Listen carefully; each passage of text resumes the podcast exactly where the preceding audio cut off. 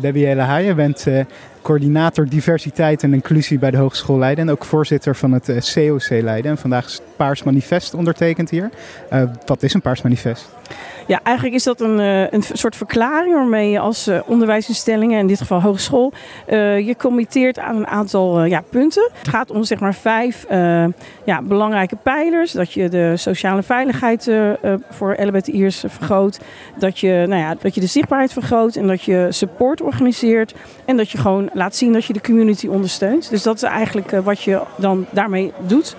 En er staat heel wat op de planning, begreep ik. En studenten worden er ook actief bij betrokken. Ja, klopt. We hebben, hè, anders dan op uh, bijvoorbeeld uh, middelbare scholen zijn het vaak zijn het netwerken van scholieren.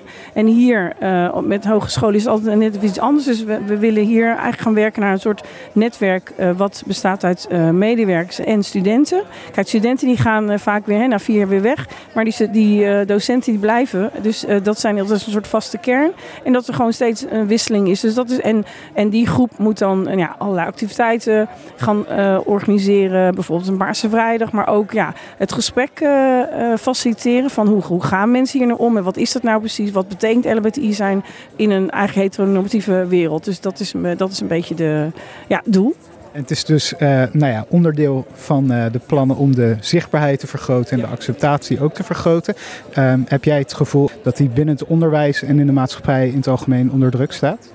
Ja, ik denk dat die uh, nog steeds niet uh, 100% uh, perfect is. En je ziet ook gewoon dat in het onderwijs dat, dat er vaak meer problemen zijn bij de studenten of leerlingen die LBTI zijn dan bij, bij hetero-leerlingen of studenten.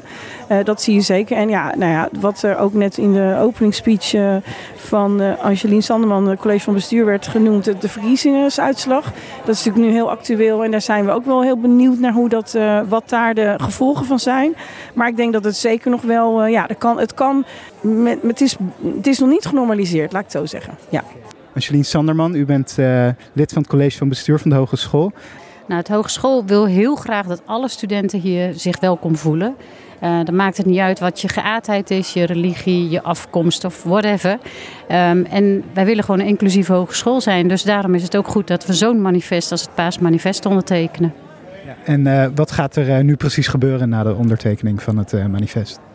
Ja, dat is nooit vrijblijvend, dit soort dingen. Want tekenen is heel makkelijk. De vraag is inderdaad, wat ga je daarna doen?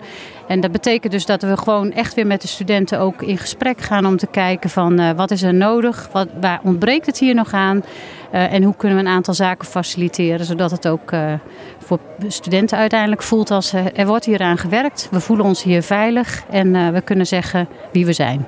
Ja, en u had het in uw uh, kleine toespraak net over uh, de verkiezingsuitslag en dat mensen zich daar um, minder veilig bij voelen. Is daar veel sprake van binnen de hogeschool? Nee, ik vind dat eerlijk gezegd wel meevallen hoeveel sprake ervan is, maar elke, elke persoon is te veel. Hè? Dus iedereen moet zich hier welkom voelen.